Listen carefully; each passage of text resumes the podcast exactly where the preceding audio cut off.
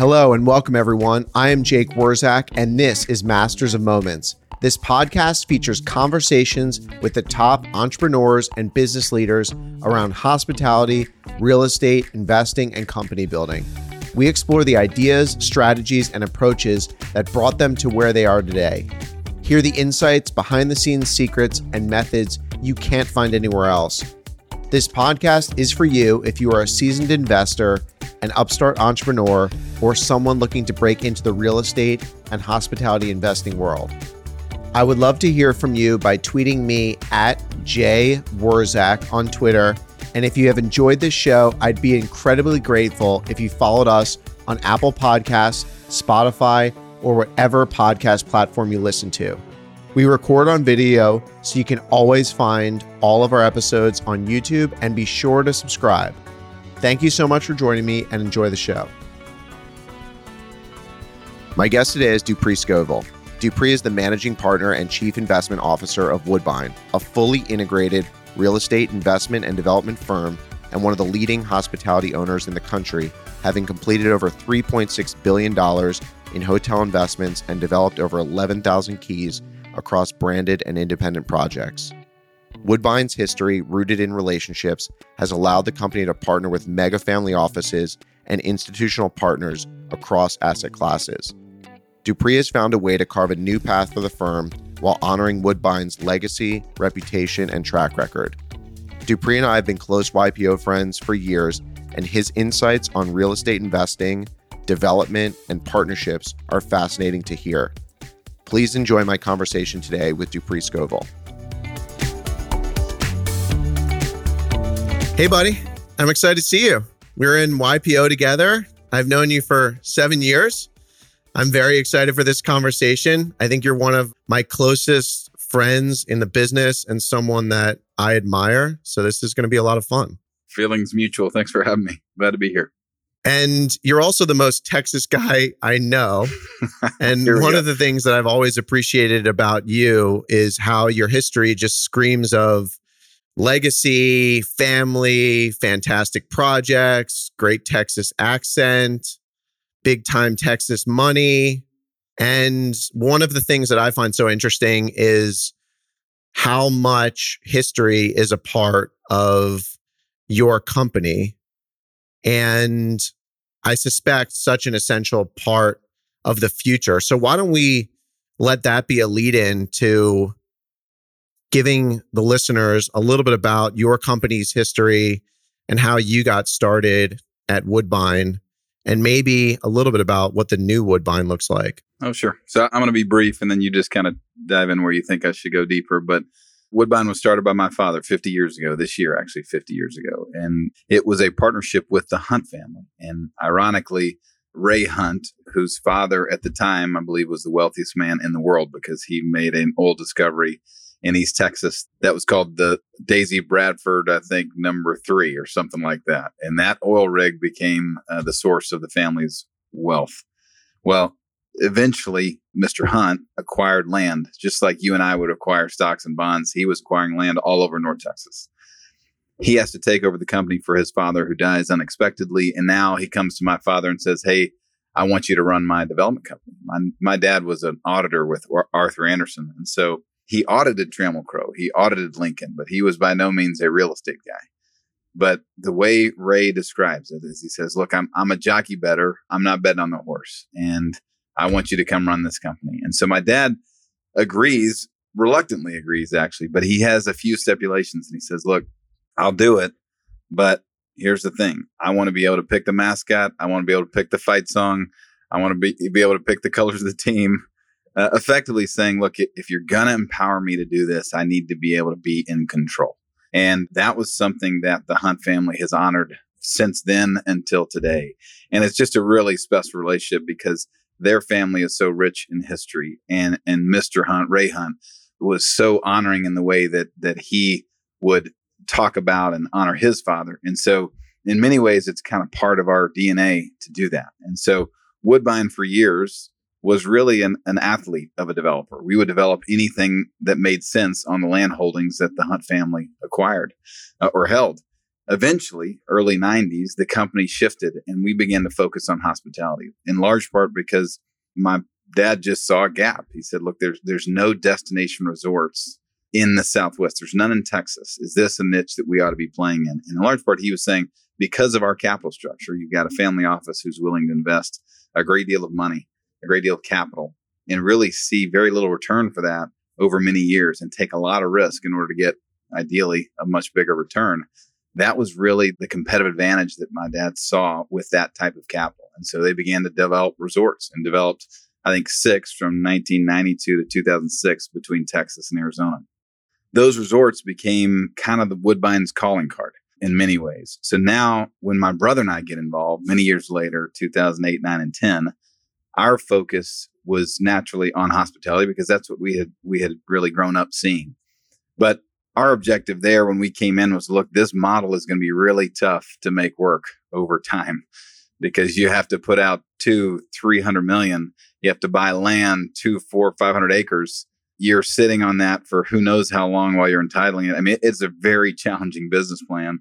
And by the way, once you've developed four or five within the markets I described, you, you know, you're not far from saturation. And so we really felt like the best way to look at Woodbine going forward was to diversify within the hotel business. And so, in that sense, we said we're going to start doing select service. We're going to start doing urban full service. We're not just going to be a developer. We're going to acquire assets as well. And that really has been the basis of our business over the last 10 years. And of course, like any good crisis, right, you have to look at that and say, well, what, what is that going to do to make you better? How's that going to change the way you operate? And as we went through the pandemic, of course, it forces us to think, look, we've got to get to the point where we're not just exclusively relying on the hotel business to be our livelihood. Even though we are diversified across geography, even though we were diversified across capital partners, across lenders, across brands, that's still not enough when you when you see a truly global pandemic affect the industry. So that's where we started saying, okay, we're gonna we're gonna push our attention towards some of the other asset classes like office, like industrial, and like multifamily. So in four minutes or less, there's the there's the past, the present, and the future. This is going to be good. There's so much to talk about there.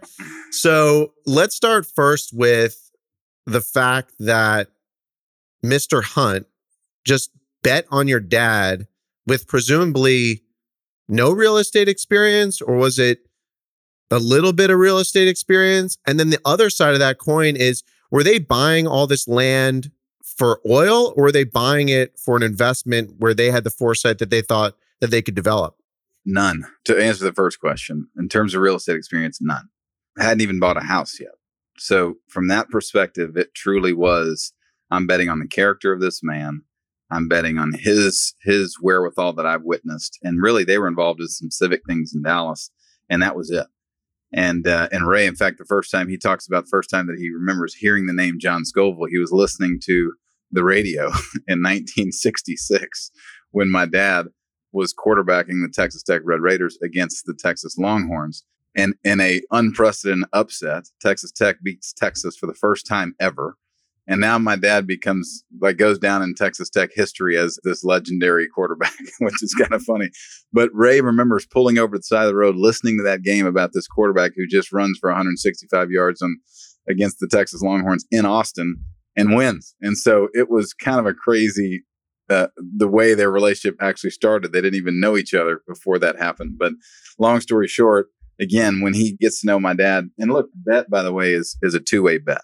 John, my dad, was betting as much on Ray Hunt as Ray Hunt was betting on him.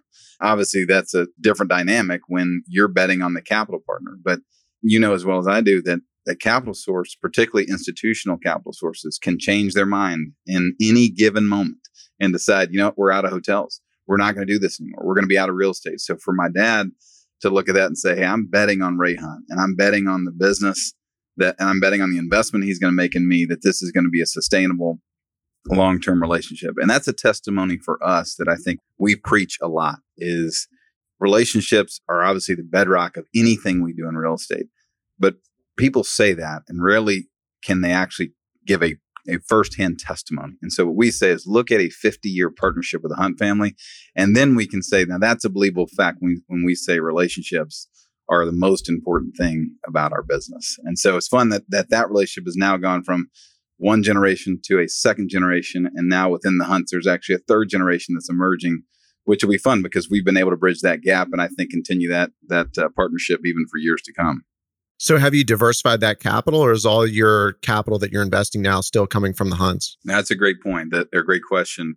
From our perspective, what we we saw, my brother and I, when we joined the business, the concern that we had was okay, the Hunt family is obviously immensely successful in the oil and gas business yeah, and in real estate and and and. It's kind of whatever Ray touches, it doesn't seem to miss very much.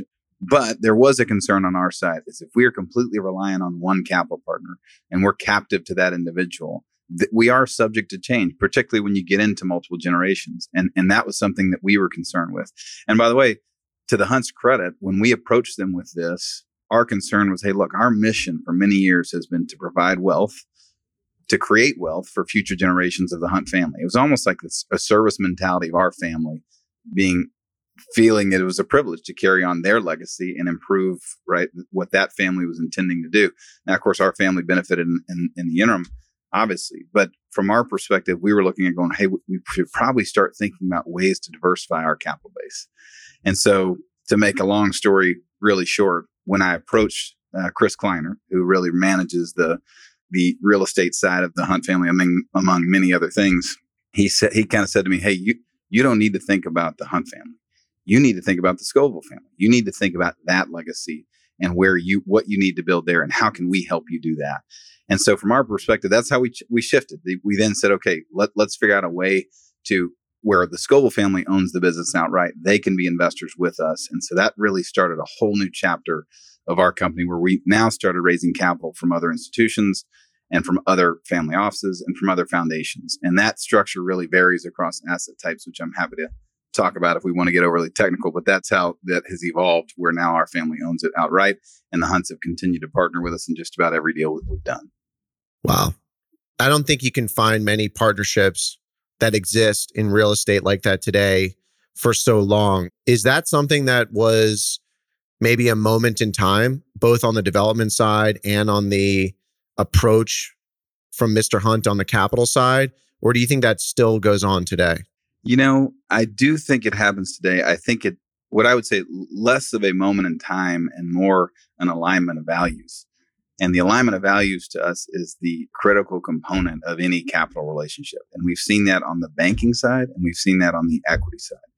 Is the extent that there is an ability for relationships to align around something outside of the business deal, it ends up creating these much more sustainable and, and I think repeatable transactions and partnerships that end up building on themselves to where you keep going. And in our view, it's like, look, any deal we do, even if there weren't a mandate, which now in this case there isn't, there's still our objective to say we're going to go to the hunts first. We're, we're we want them to see those opportunities, and so and that's as much about just good old fashioned loyalty.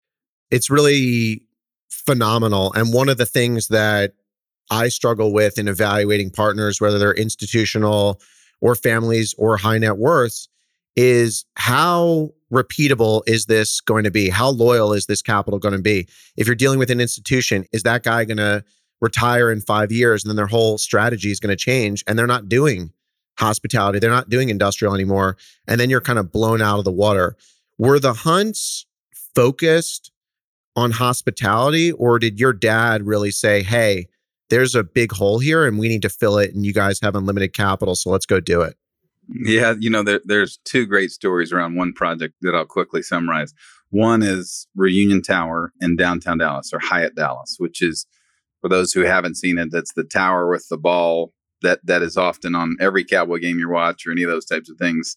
My dad's grandkids who they call him babu they always say that's babu's towers with the way they refer to it. But I'll give you kind of a, a quick history on that in, in two different ways. When Mr. Hunt acquired that land, there was there, he was the second person on that chain of title from the founders of Dallas to him. Unreal. Right. And so his vision on that was really a long term vision. And no, no hotel had been developed in Dallas for maybe, I don't know, a decade or more. And my dad and Mr. Hunt come along and they now this track, by the way, straddled a railroad. It was partially on public land. So there was a public private partnership before those even existed between all these entities that they had to negotiate to be able to develop what was then a, a, a, probably an 850 room hotel. And now it's, I think, 1,100 keys. But this convention center hotel became the heartbeat of downtown Dallas and really br- brought the convention business here in many ways. And so that, what they often call an accidental icon, was something that really put that partnership on the map. So now fast forwarding to your question. Number one, it was not necessarily that hospitality was the objective. The objective was really, hey, this is the right piece of land to develop first. Let's determine the highest and best use for that site, and then let's go forward from there. And they would tell you, look, if we were younger, if we were smarter, if we were wiser, we wouldn't have done it because that may not have been the right move. Now, it turns out it's been an unbelievable investment for the family for now decades. And it is, it's an institution in Dallas in many ways. Now, fast forward 30 or 40 years from that point, I'm having a conversation with, with Mr. Hunt. And at the time, Woodbine was engaged to do some master planning work on that site. And master planning work was kind of probably even over an overstatement. It was really more we were meeting about some of the outcomes that could possibly happen on that site. And I remember having this conversation with Mr. Hunt, which is not like I would approach him with a lot of these things very often, but somehow we find ourselves in a side conversation. And I'm kind of just curious. And I'm kind of going, hey, why not go ahead and engage master plan groups and let's actually figure out how to put this land into production? Because this was the largest urban land holding, I want to say, in any metro area, or at least in the top five metro areas for sure. And so, and Mr. Hunt kind of looks at me as he always is, courteous and kind and gentle and, and humble as he is. He kind of looks at me, and if he were, you know, had sharper elbows, he probably would have patted me on the head and said, "Listen, little fella, let, let me teach you a thing or two. Instead, he says, "Look, I get it, but you got to understand, you think long term is 10 or 20 years. I think long term is generation, second, three, or even fourth down the road. And it really put things in perspective to me. So for me. And so I think from that point of view now, it really did change the way that I think about the business. So that's that's the issue is most capital partners don't really have the ability to think two or three or four generations down the road that's what makes, I think, the Hunt family so unique. And it's really taught us a lot in the process to say, look, as a developer, maybe chasing a promote is not necessarily the first priority. Maybe it really is about building an enduring business, an enduring company with great people, which turns out that's that's what our mission is. That's how we think about the world. And so th- that's kind of how circling around that relationship, how it's affected two very ends of the spectrum to my dad all the way to me. And clearly, you figured out how to make money on a shorter time horizon for your business and work the promotes in in such a way. How do you go about doing that when you have a partner thinking three or four generations down the road?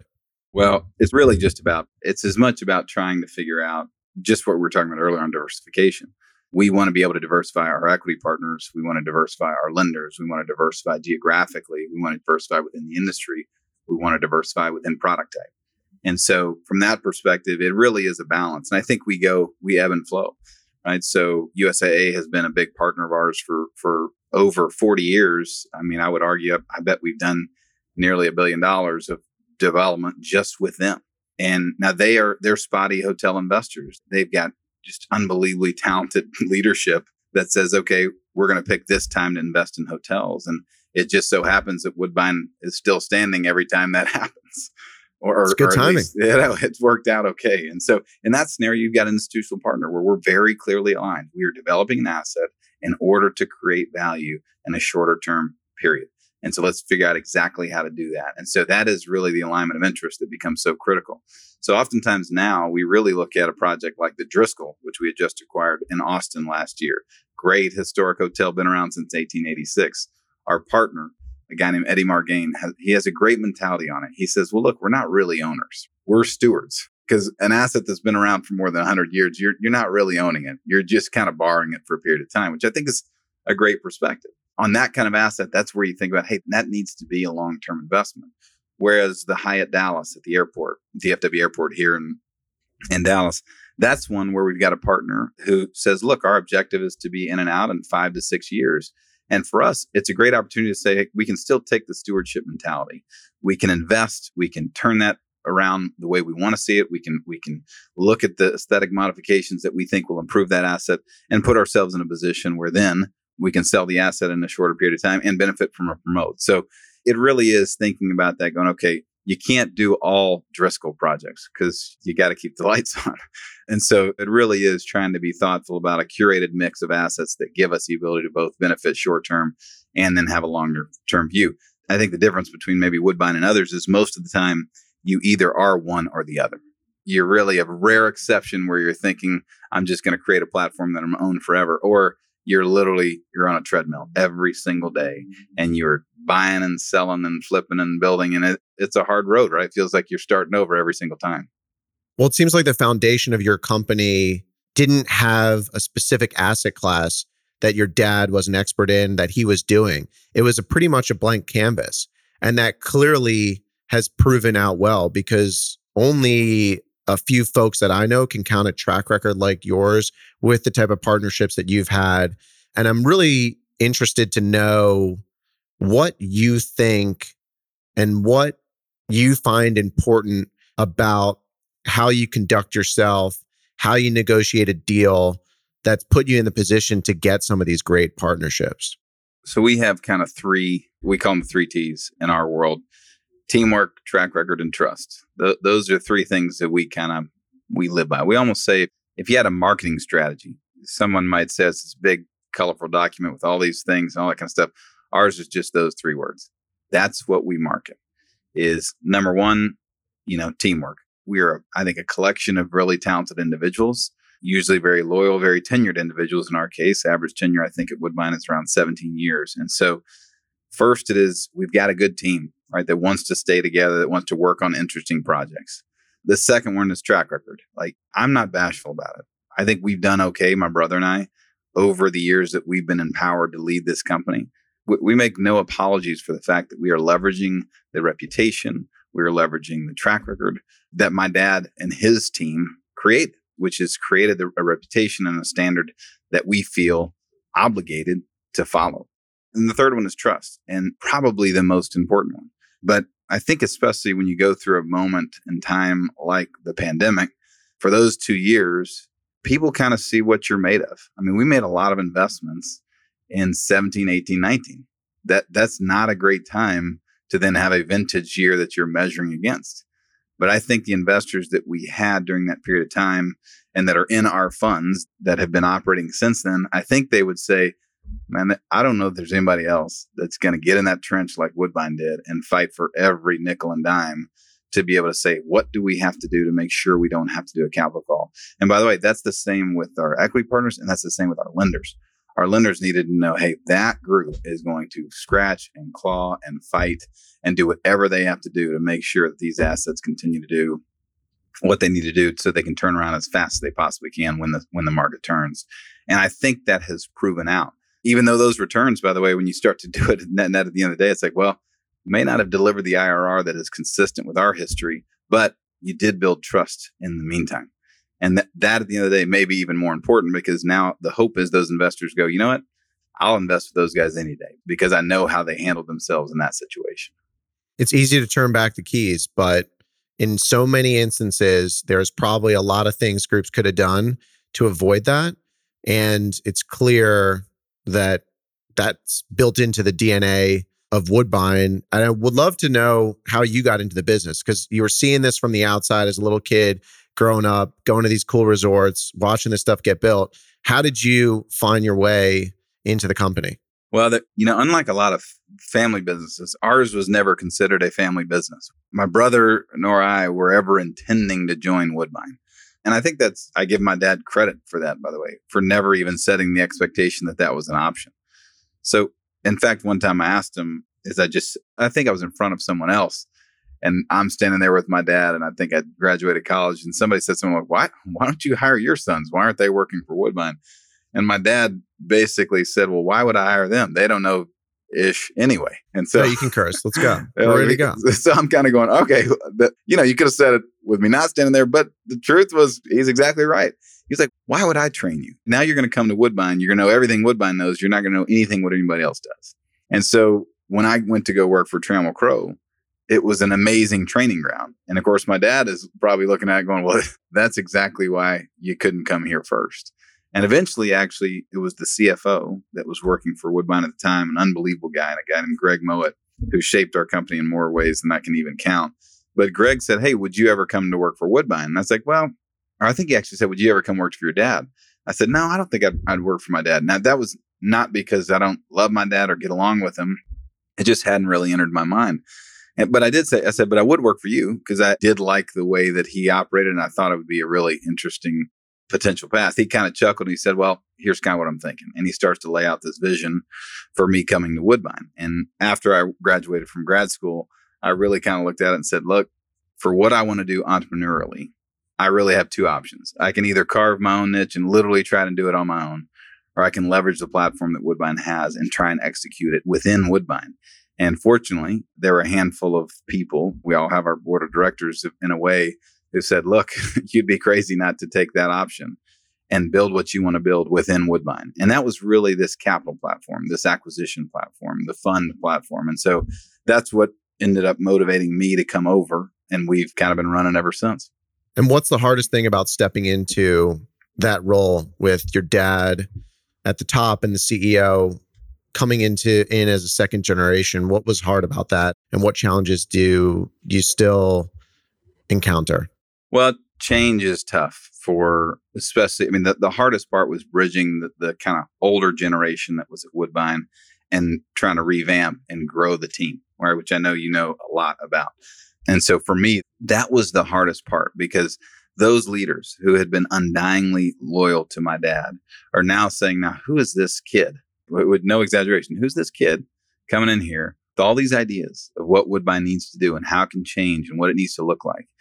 But my dad was really setting the tone for them, not because he wanted us to be to step in as, as the leaders of the company. We needed to earn our way to get there. And that was what he always appreciated about us is my brother and I would be the first ones to get here. We'd be the last ones to leave. And so work ethic was never a question. It was never a silver spoon type of idea. It was really more about do they have the chops? Do they can they earn the respect of everyone else on the team to be able to to actually execute in that leadership role? And so that transfer of trust was really difficult over time for people to say, okay, this is the way Woodbine has always done it. And when you're a company like Woodbine, where you're steep in tradition, you're steep in ritual, then when you come to these types of crossroads where somebody says, well, this is the way we've always done it. But my dad, I'll never forget it because his view on this was just because it's the way we've always done it does not mean it's the way we need to do it going forward. And when you have a founder who is saying that, that is dramatically different than me trying to convince everyone no, this is the way we need to go. That that to me was kind of the game changer for my dad to be able to represent that to the team and then give everyone license to say, okay, we're going to try some different things. Yeah, what an incredible, humble and gracious way to be because the founder doesn't give you the respect, doesn't give you the ear, doesn't want to lose control, then you're not going to go anywhere. And the way we've always done things is going to be the way that you continue to do things. So, in a lot of ways, the way that your dad acted definitely contributed to your success, it seems. Yeah, I mean, look, his his leadership is and his fingerprints on the business are undeniable. Um, I mean, all the way through. In fact, there's a kind of interesting story. We were going through a branding exercise, if you will, to try and kind of reestablish what were our values. Because again, we were founded almost as a hunt company, as a wholly owned subsidiary of the Hunt family. And so by default, we kind of adopted a lot of their cultural things, their mission, their vision, their values, which it's not that the values weren't consistent. In fact, they, they were consistent. They just weren't Woodbine. They weren't born and bred by us. And so when we started to evaluate that, and there were probably eight or nine values that they, that there may be even more, maybe 10, that were kind of the buzzwords that you might be used to. We were kind of going through the soul searching process and trying to identify who are we? Who do we want to be when we grow up? And what are the enduring things that we want to challenge our own team to be able to own? And so there was a gal that used to work for us. Her name was Cami Hardy. She ran marketing for us for many years. She was a visionary in, in many ways, but what she did when they just we were making this video tribute to my dad. This was actually five years ago, which was really just trying to capture some of the memories of the company for 45 years. And she sent me an email. She said, "I thought you might find this interesting," and it was my dad's Strength Finder test. I'm, I mean, I'm, you know, a lot of The listeners are probably familiar with that. But on this strength finder test, when I open up that email and I'm reading what these five results were, there may have been four, I can't quite remember, but but it was I looked at it, I was like, those are our values. That is no which is almost like how could you not recognize that the values that of who he is is who Woodbine is. But it was kind of an aha moment. And so for us, that's where we came up with this acronym that we call REACH. And REACH is the R is relationships, the E is effort, the A is accountability, the C is conviction, just believing in a value, a set of values that are unchanging, and the H is humility. And so, circling back to your question or your comment, the H, I would argue at times, is probably the most important one. And that's what my dad has modeled for Woodbine. That's what he modeled for us in the transition. That's where giving us enough rope to be able to hurt ourselves was really key in that transition. And I think it gave people the license to say, okay, we're going to try new things. We're going to explore what the next step or generation might look like. And so that that's been an important part of how we've evolved. And what was the biggest challenge you had to overcome in part of that transition? Number one, it was, as I mentioned, the personnel side, right? Gaining the trust from the old guard. But I think secondly, right, is the fear, the fear of what, yeah, the imposter syndrome. Well, what, what am I doing here? Like I, I don't deserve to be here. I'm not sure I know what I'm doing in real estate. I don't know what, you know, all those things. And I think for me, that's a daily battle. That's not like something that, that went away. But now that we are exploring all these new ways to capitalize businesses, now that we're doing sometimes six, seven, eight projects in a year, whereas our history was always doing one project. It was kind of it was really all for one and one for all. It was kind of like this this whatever that is, three musketeers. But now we're really there's a saying within the Texas Rangers that says one riot, one ranger. That's the way we are now. It's like you got a lot of people going a lot of different directions that are trying to solve a lot of problems.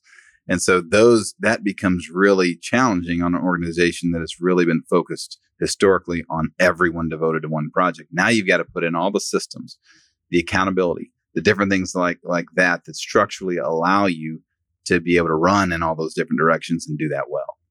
So final thing on this section I think would be interesting to know. A lot of the listeners have probably read these Trammell Crow letters. and you've seen yeah, them sure. from oh, the yeah. 80s, right? Yeah. What did you learn from Trammell Crow that you kind of live or die by today at Woodbine? Well, so I loved working at Trammell Crow, and I loved, and, and, those letters, by the way, were passed around when I got there, which was uh, there was kind of a tech bubble that happened just before I joined, and was kind of working its way out, which is actually, ironically, mostly in North Texas. It was kind of this dot com ish thing. Didn't know that. Yeah, which was a big part of what was going on here. And then years later, of course, 2008, about the time where I was about to go to grad school, those letters get circulated again. So I had a chance to really kind of look through them, which a lot of the names that are actually still with the business are still there, which is kind of amazing. But I, I would say this less of what, and trying to be, trying to thread the needle and not be overly critical. I think what I learned at Trammell Crow was probably more about why Woodbine was where where I was supposed to be. Because when I was at Trammell Crow, and rightly so, you have it. Uh, it's a public company. It's got that ethos. It, w- it, went public while I was there, and that. But we were gearing up for that for many years before that. And the ethos is: look, the last dollar out is important, and that means sometimes quality might be a something you sacrifice if you cannot justify to the penny, or buy the Excel spreadsheet why that is important. Then you do not do it. So, and that always rubbed me the wrong way. And honestly, I could not figure out why. I was like, why do I care if we're using fake stone instead of real stone? Why do I care if we're gonna if we're gonna do this certain project and and maybe cheap out on or go a little less expensive, I should say, on this type of exterior facade instead of something else? Well, then I got to Woodbine, and and that was never the case. It was always saying, how do you make a great project? How do you make a place where someone wants to be? Whether that's a Hyatt Place, or whether that is a luxury resort in Scottsdale, Mountain Shadows that we did. The objective was the same. And it was saying sometimes you can't pencil why you ought to do a bigger pool. Sometimes you can't pencil why why you need to be a higher quality level of service or those types of things. And that was when I got here. I was like, oh my gosh, it all makes sense now. That's where that tension came from. I've grown up around this mentality that says, hey, sometimes you just have to make an investment in the asset because it's the right thing to do or because it is the quality that your customer is going to expect and it's going to create a project that will last for 30 or 40 years longer than maybe another project would. And that's what kind of started to change the way that I think about the hotel business. So now I had this kind of example at Crow that was very different. And it really confirmed when I got to Woodbine, I was like, okay, now this makes sense. This is where I'm supposed to be. So, how do you make deals pencil and how do you get the most bang for the buck at Woodbine? Because I'm right with you. I was in a meeting today. We were having a project management meeting, and one of our project managers toured an asset manager from one of our partners around a hotel. And they were like, you know, you could probably cut this out and you could probably cut that out. And I just said to our project manager, this doesn't matter. This is a $5 million renovation. This guy's talking about $20,000 things. It's not going to matter. It's just going to cheapen the guest experience. And then we're going to have to redo it two years from now.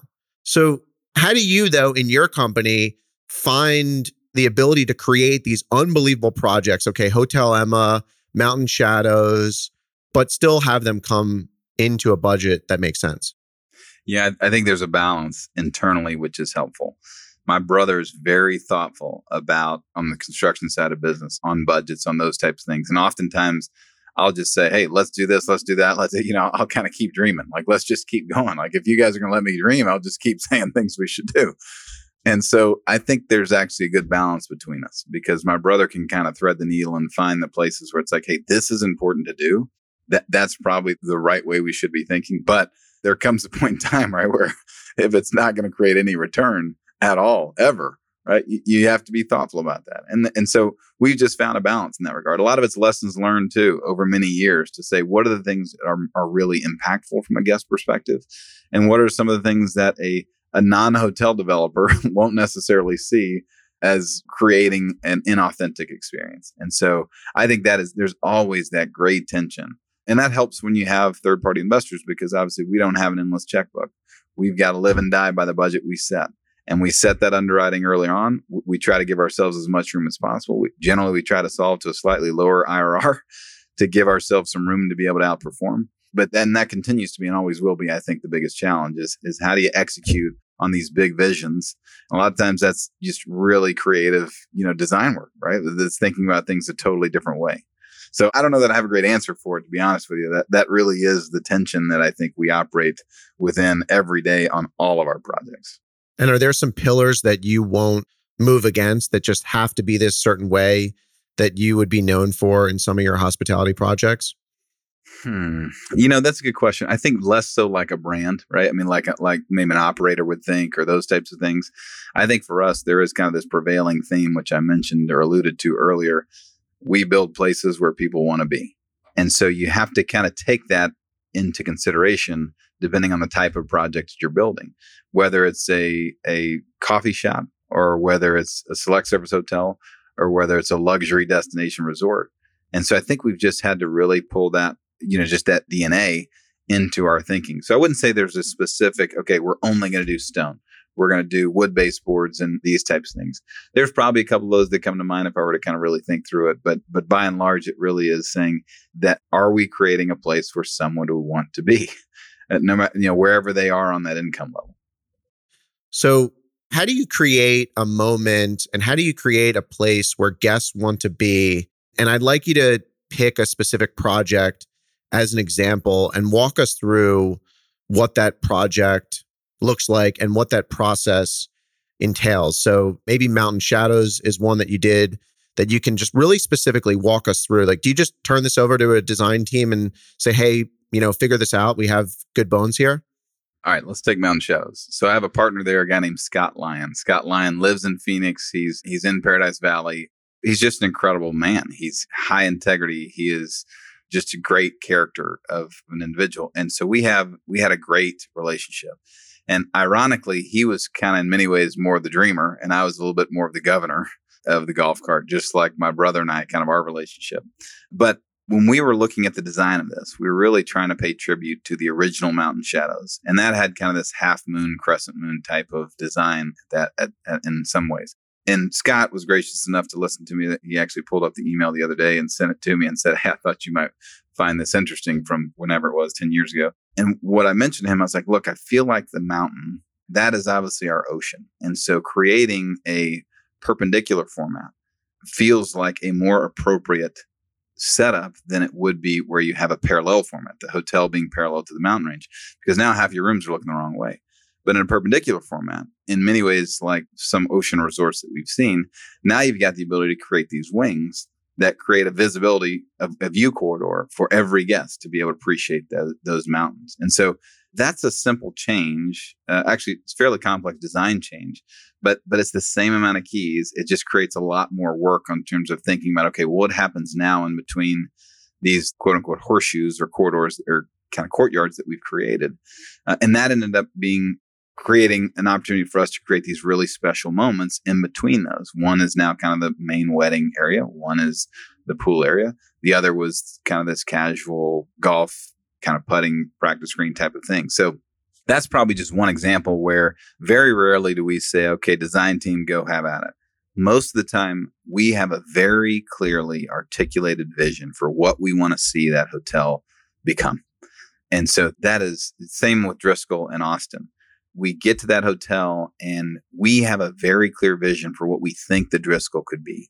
In many ways, it's taking a lot of the lessons that we learned from Kit Goldsbury and what his vision was on Hotel Emma and we're saying, what can we do in Austin that would even come close to that type of execution? And so from that perspective, we're literally going space by space by space from the alley, right, which is a complete afterthought, to the stairwell, to where the Driscoll Grill is, to where the front desk is today, and how that might be able to create it and transform into a, a high end cocktail experience. All of a sudden, you're literally thinking through each of these spaces in a way where we want to be able to go to the designer and say, This is where our head is, this is where our vision is. Help us kind of realize that. Now that creates that creates guardrails for them to say, okay, these are the things that this group, which has developed a point of view on the hotel, wants to execute, let's help them get there versus us saying, hey, you guys do it. And I think when you do the latter, oftentimes what happens is now that's when bu- budgets get crazy. That's when, you know, it, it, you're having to spend much more time and kind of pulling in and reining in design, which is not a fun exercise to do. And so that's generally how we've looked at it on, on, on two examples. And on the Driscoll, how did that deal come together? Seven years in the making because that's i mean almost like a never sell asset right? It's even shocking that it came up for sale. You were talking about it like potentially as a legacy asset long term old. How did it come together? Yeah i'm not actually not kidding. Actually mountain shadows and driscoll were two examples of that where i think you know really just grit at the end of the day is is one of the more critical parts of our business. But on Driscoll, we originally pursued this asset when our friend Rob and Mike Lowe owned it. And when they owned it, they had an insurance partner, capital partner, who wanted to sell. It was just time. They had owned it for a long time and they wanted to sell. There was no real rhyme or reason for it.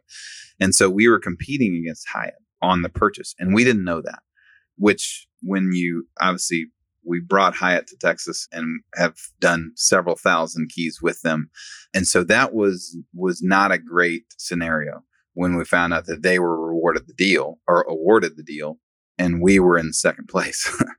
and it create it created can happen in partnerships. It was like, okay, we we need to figure out how to appropriately resolve this conflict. And there were some provisions in management agreements that were under review at that point, I guess to put it in a lighter way. And so long story short, it was kind of the things that I never forgot and that I said, we will own that asset. Now, the relationship with Hyatt has been one of the best relationships that we've ever had in the business. And so they've done a ton to help Woodbine grow. I think we've done a decent amount to help them grow, but that relationship was still rock solid. And you look past some of those things and you just say, okay, how do we get to a point where where we can, you know, where we can move on? And we did that. And so for nearly a decade, we did. But but I would make it a point every single chance I got to be able to mention to Mark Hoplamazian or anyone else who would listen, James Francque and, and anyone else saying, hey, when you are prepared to sell, we're going to be your buyer. We are a Texas group, right? We're Texas investors. There is no asset. There is no other owner that needs to own that asset except us because we're going to do right by it. And we're going to create something that is totally unique and that is remarkably special. And our argument in many ways was look, you ought to sell it to us just because no one else is going to overspend like we are. and maybe that's why we ended up getting it. But in that process, we were able to negotiate a deal with Hyatt. We were able to acquire that with local Austin partners who are just fantastic. One of which Eddie Margain, I mentioned, another Brian Sheffield, just good Texans who say, we're going to make this special. And you now have people who are saying, we don't want to just own it, right? We want to own it and we want to make it we want to make it spectacular. And that really is the mission. So seven years later, we acquire it, and now we're in the design process for the rooms and for the whole hotel. And we're kind of looking, doing the F and B thing, trying to figure out what's the right partner there. So it's that'll be a fun one to kind of see that transform over over many years. So did the opportunity not present itself when you learned that Hyatt was the high bidder the first time around to go to them and say, "Hey, let's uh, partner up here. Let's do it." I mean, most brands today are shedding assets it would seem that Hyatt would be happy to take on a partner or potentially do some sort of a structure where you can come in at that time. Was that was that not available? It really wasn't an option at the time. Hyatt's strategy, which I admire, was let's buy assets that we can then encumber with our management team and that we can then encumber with the brand that we want. They were launching Unbound at the time, or well, they were kind of coming up on that. And so Driscoll was the first opportunity to do that. And so Driscoll became really kind of foundation for that. And I think that was a, ironically, that was a big part of the reason why they were willing to sell to Woodbine is because they said, well, these guys understand what that brand's about. What they're going to spend on this hotel is truly going to make the Unbound collection. That's going to be the centerpiece of that collection, at least that's the goal. And so, from our perspective, I think that was probably part of the reason many years later why Hyatt said these are the right partners, if you will, to have on it. So do you think you got a discount when you bought it from Hyatt because you're going to keep it as an unbound? I mean, I'd like to think so. I think we got a decent number on it. And I think after we bought it, there were other buyers who were willing to pay more. So that, that does one of two things. Number one, it limits your optionality.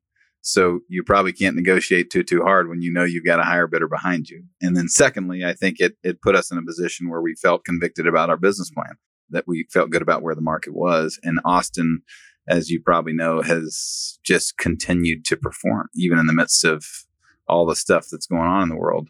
Uh, we've had a record month just about every month we've owned it. And you're an amazing capital raiser.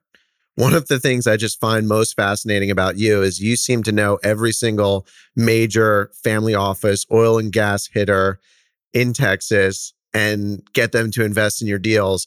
But okay, so you're running around telling Hyatt you want to buy the hotel, but what gave you the conviction to know you can even pull the capital together to actually put the deal on when it came to you?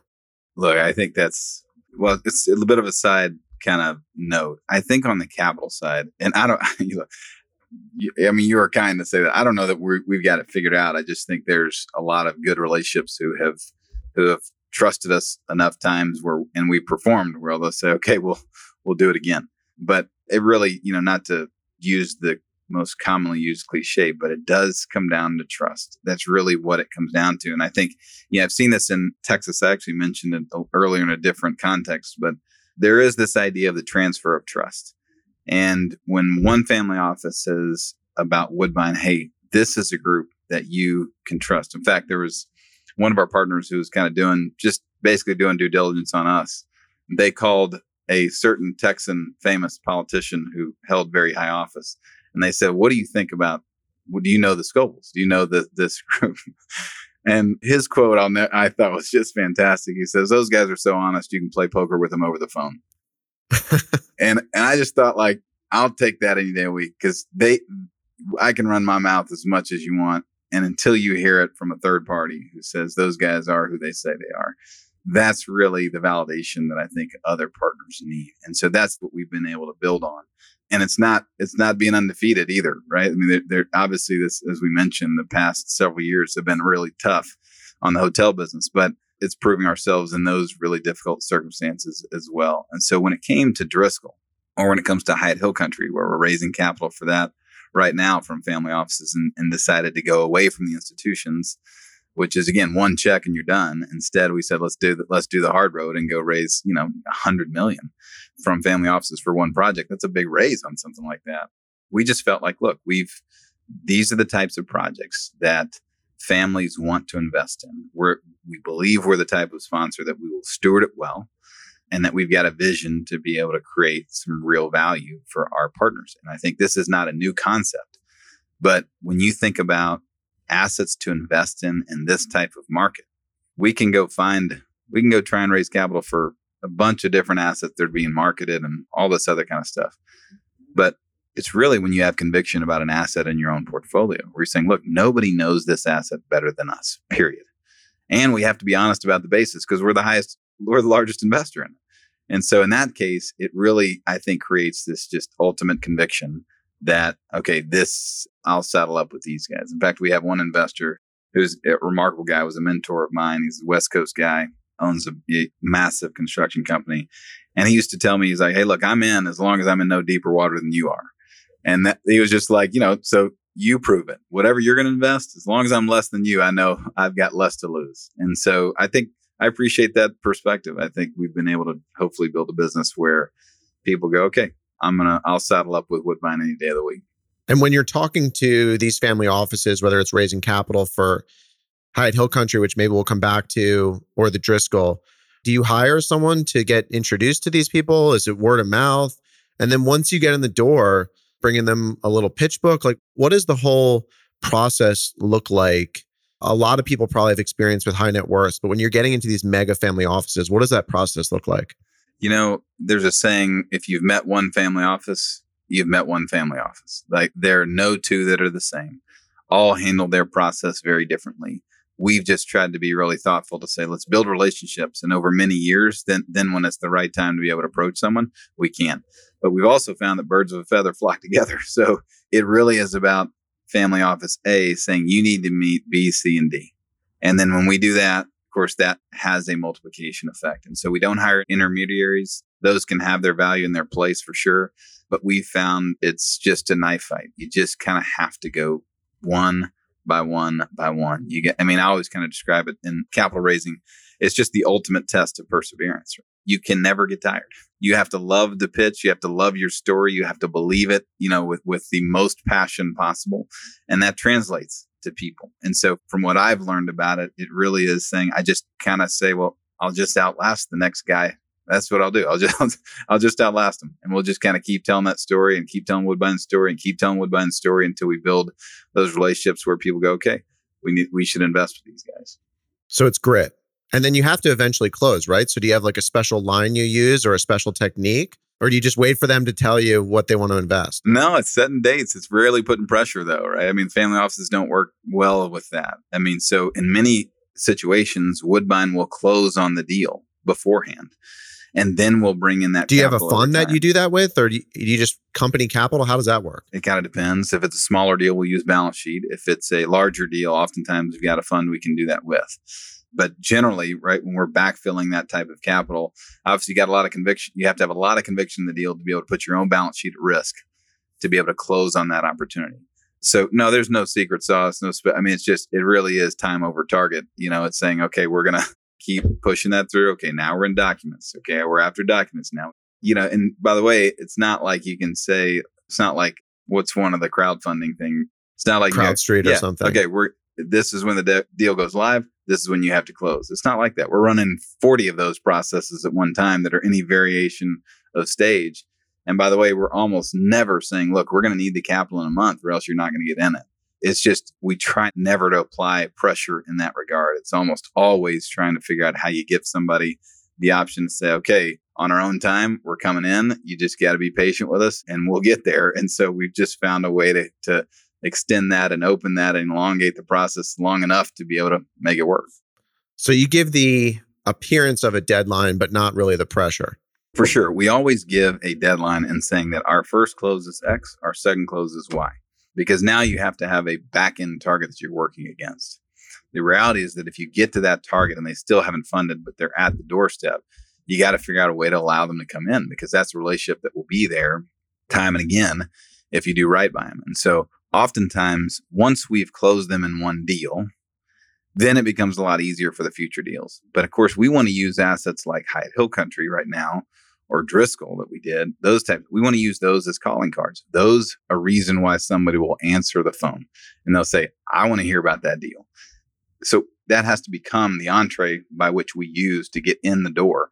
But we also have to know that these new relationships who have not invested in Woodbine before are going to need a lot of time to vet us, to vet our team, to vet the deal, right? There's just so much to it. And that's where, of course, it really helps to ha- to be able to say, "Hey, the Hunt family's at X, or the you know this family's at Y, or this partner's at Z."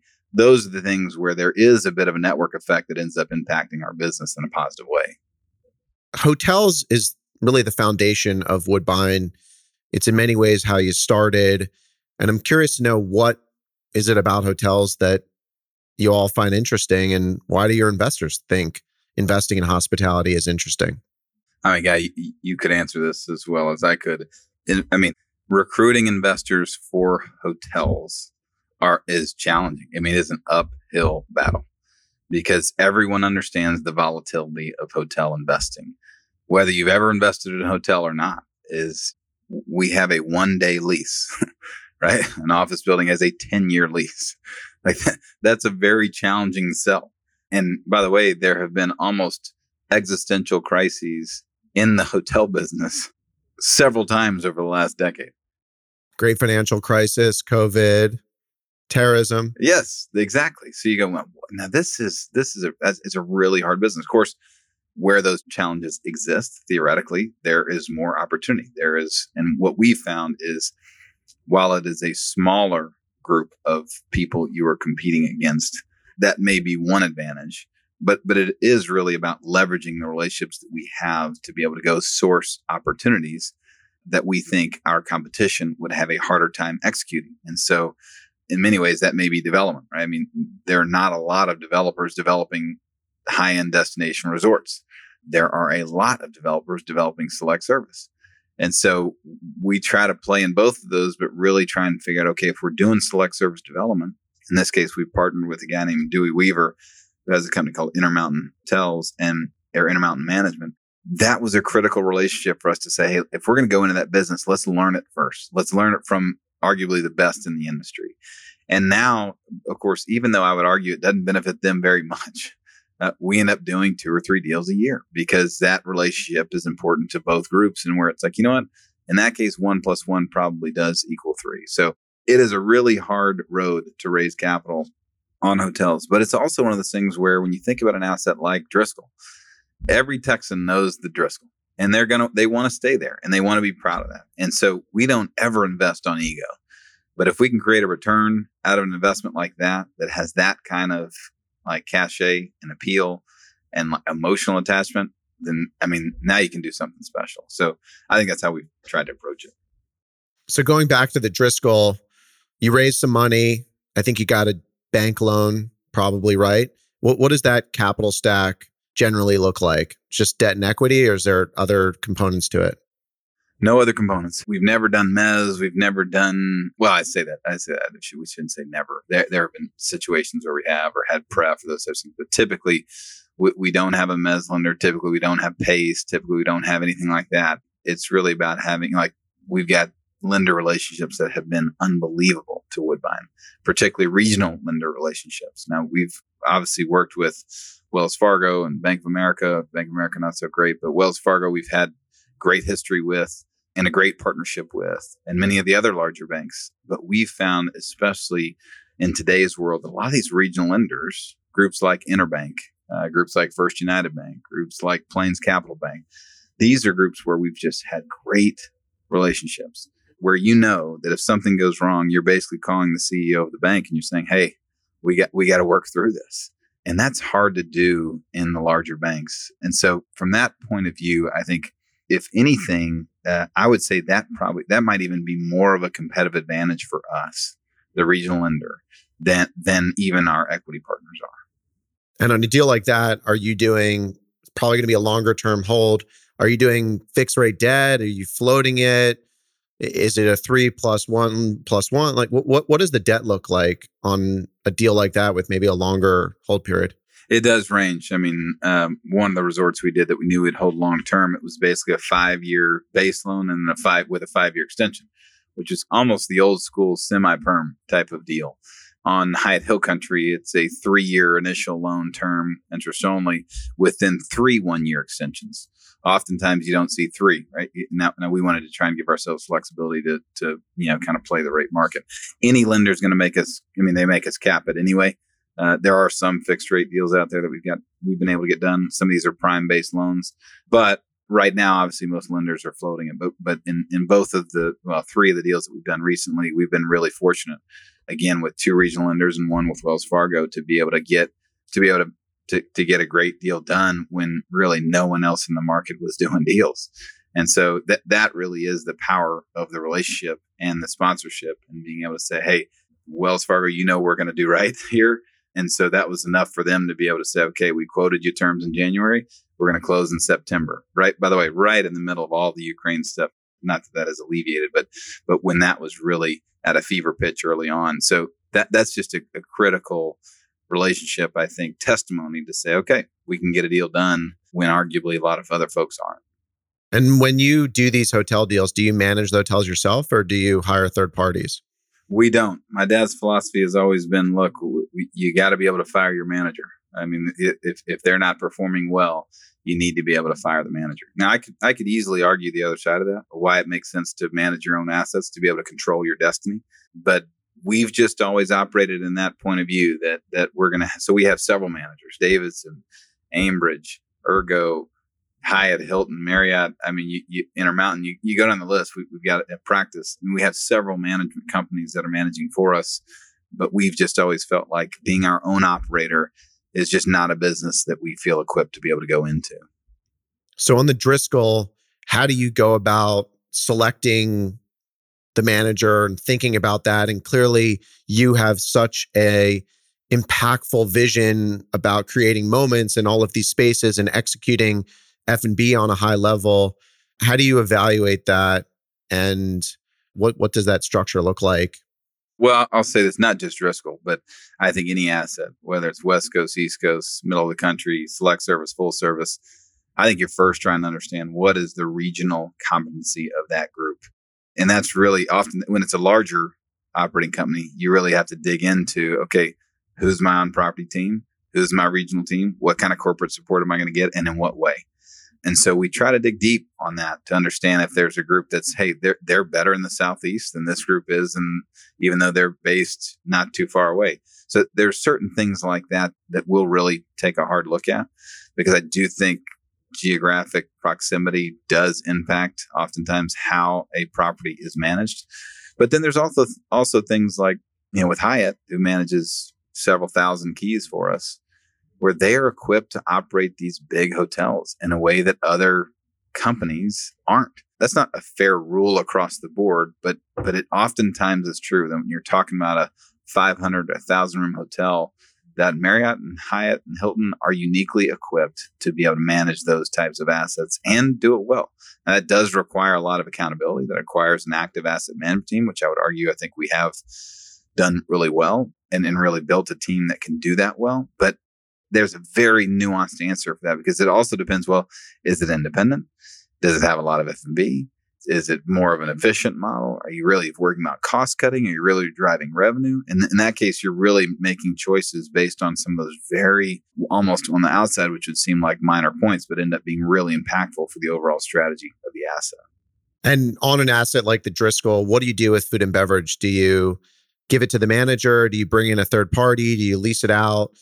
How do you keep the vision so cohesive and then align the food and beverage to that? Sure. I mean, the, the food and beverage piece is a tough one. I think oftentimes most F&B operators think they would be great hoteliers. Most hoteliers think they're great F&B guys. We are neither. We think they're great F&B guys and they're great hotel guys.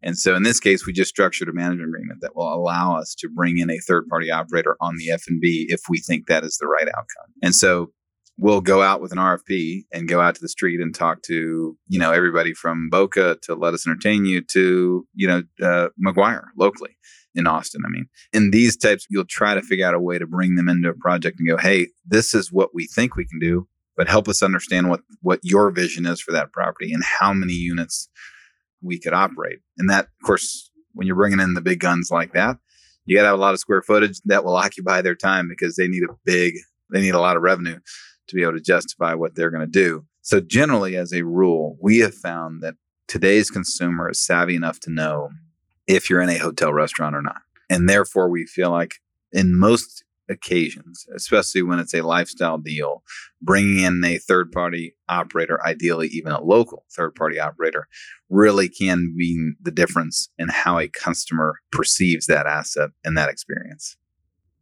Do you have any tips or strategies that you found best to structure those deals, whether it's a local operator down the street or someone you're bringing in out of town? Is that like a management fee or do you percentage deal? We've honestly done them all management fee, percentage deal, where we've owned the employees and they're really just getting a salary and kind of a, in a license deal.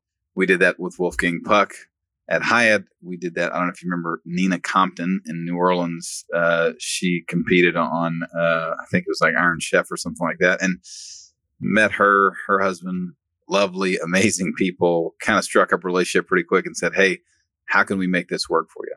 And for them, it was really more of a, okay, we'll give them part of the ownership, but by and large, we'll control all the back of house, which was a benefit for them. That's really what they were, they were looking for. And then other scenarios where we've done just a true third party management agreement where we're saying, okay, you're going to come in and operate that. You'll take a percentage of top line. And then others, we've said it's a true lease where we're saying, let's identify would make on that space. If we were just operating it ourselves, that's the baseline rent that we need to achieve. Everything above that will split. And that's usually ends up being a 50 50 type of deal. I want to move back to some of the development you talked about because you mentioned that you were doing some limited service hotels, and that's completely different from these big resorts. Is that because it's not really possible today to build a mega resort, or is that just a strategy that you wanted to pursue at the time?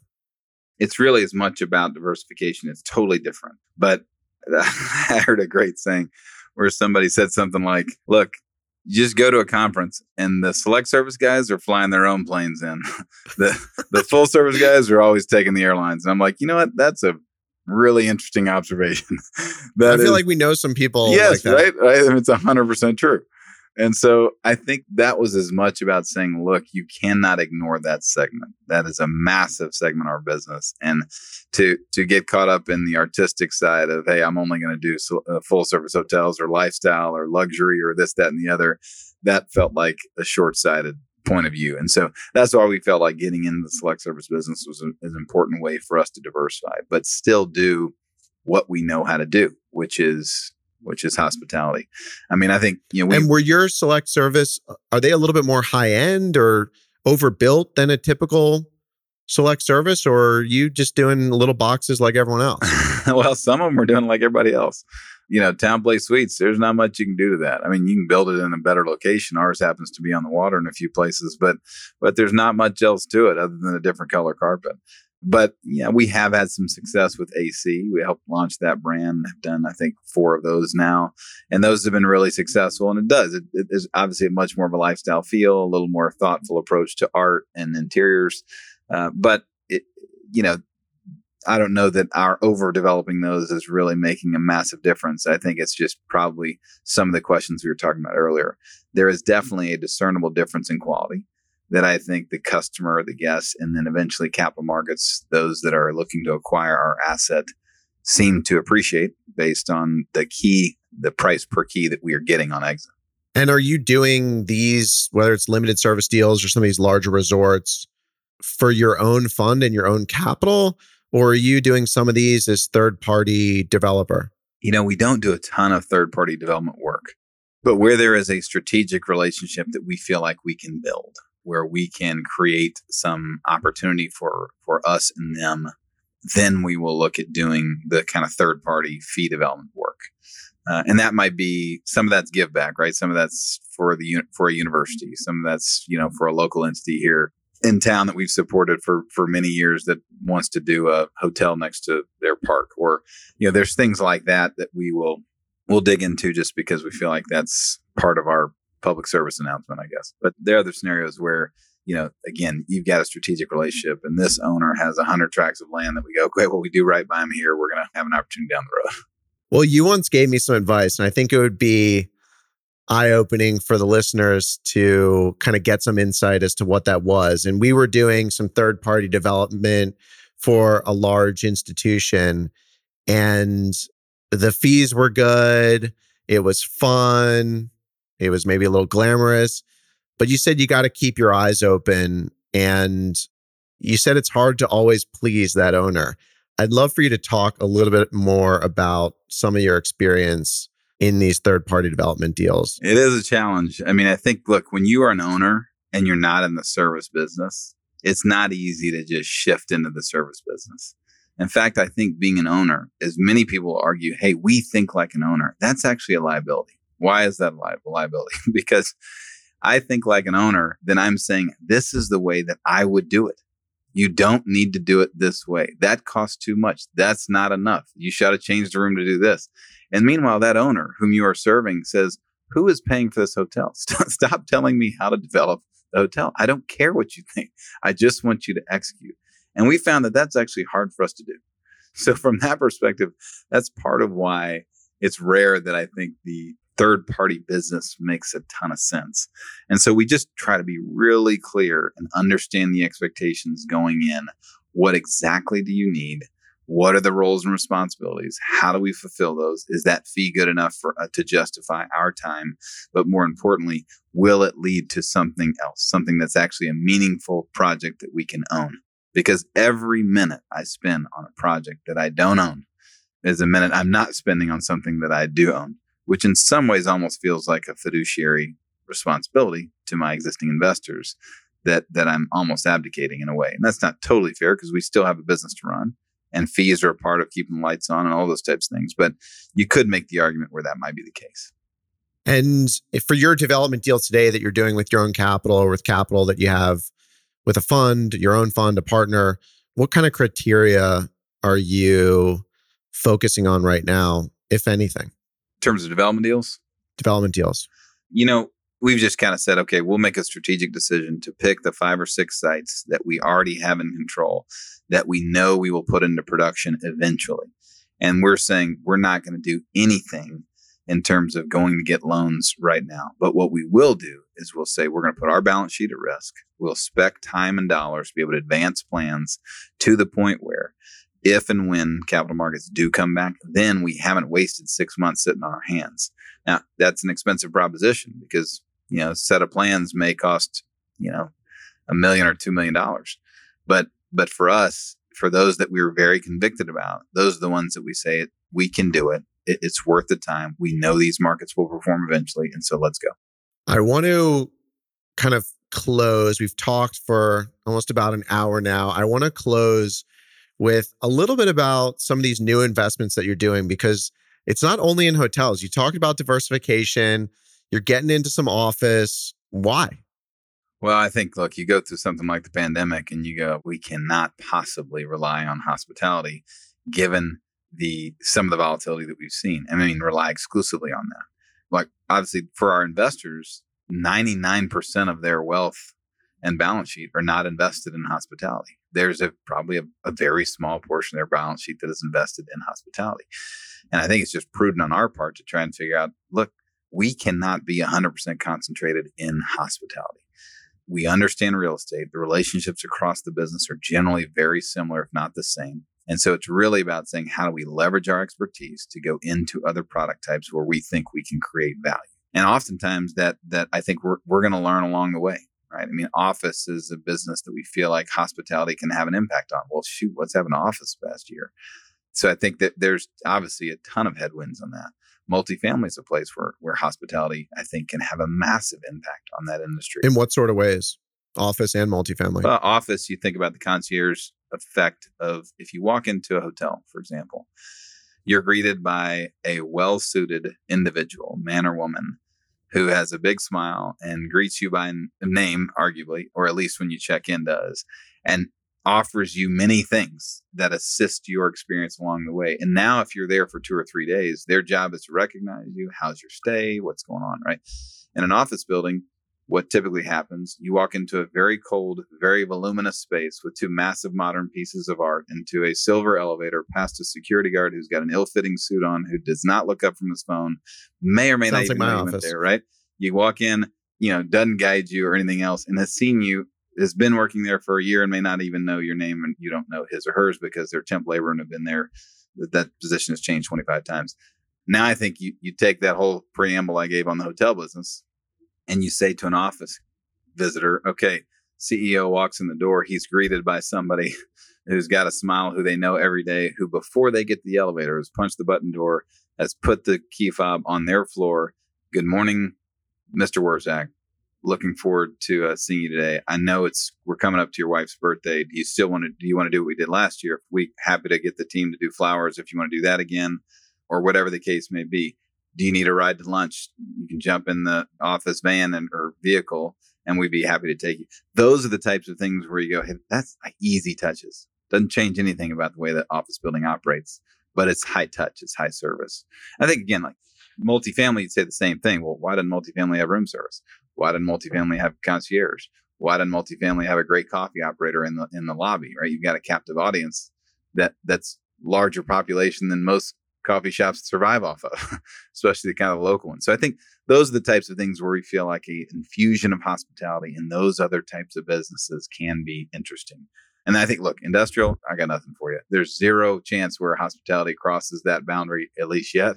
But we're investing heavily in land that we think we'll be able to turn into warehouses. And that's more about, hey, I think we can figure that business out. we're going to need some help, but I think we can figure it out. Well, that brings us to an interesting point. So, what do you think happens to all these class B suburban offices that are half leased and people are worrying about right now? Do those just become self storage sites? Do they become a combination of hotel, office, multi with what you were just describing? What happens to that stuff? I think part of the advantage we have is we can't see the forest for the trees on office. And so it makes us bullish on certain assets. Like, for instance, I look at Dallas and I'm like, I'd buy half the stuff in and around the urban core because I'm like, I'm a believer in Texas. And I think people, as many people are going to, that are not going to go to the office, there's 10 times that number of people in the number of companies that are moving to Texas. So a very uneducated view, that's how I'd view office in Dallas. But in terms of something nuanced like suburban office, no idea. Couldn't even like begin to comment. I look, people need office somewhere. And I don't know if those end up going away. It's really more about where the decision makers live. And if that office in that suburban location happens to be close to that decision maker's house, and I would imagine it's going to get full. I mean, so how, however, I mean that that by the way is not going on a ULI panel. That is only here of an uneducated Texan's view on the world. I love it. Well, I want to go to your office one day. I need you to build me an office that has a concierge like that, that has some food, that has a cool coffee shop because we are in desperate need. We have had a fun time today. This has been a great conversation. I ask everyone the same closing question. So I'm going to surprise you, maybe put you back on your feet, but tell me your favorite hotel. No, no, that's fairly easy for me. I'd probably give you a handful, but I think the Hotel Emma in San Antonio is probably my favorite hotel that we've had a chance to be involved with just because there were very few constraints on creating something magnificent. I think my favorite hotel that we own, which is different, would be Mountain Shadows, just because it was such a great partnership. It was our entire team was involved in it, and it's it really is kind of has this beautiful timeless feel that I think will be an asset in a location that will be appreciated for, for I think many many years to come. Hopefully, I love it. This was fun. I appreciate you. Hey everyone, it's Jake here. Thanks again for joining me on this conversation. Be sure to subscribe on Apple Podcast, Spotify, or YouTube. Lastly, don't forget to follow me on Twitter at Jay Wurzak. I'll see you in the next episode. Jake Wurzak is the founder and CEO of DoveHill Capital Management. All opinions expressed by Jake and his guests are solely their own and do not reflect the opinions of DoveHill Capital Management. This podcast is for informational purposes only and does not reflect or represent real estate, financial, or investment advice.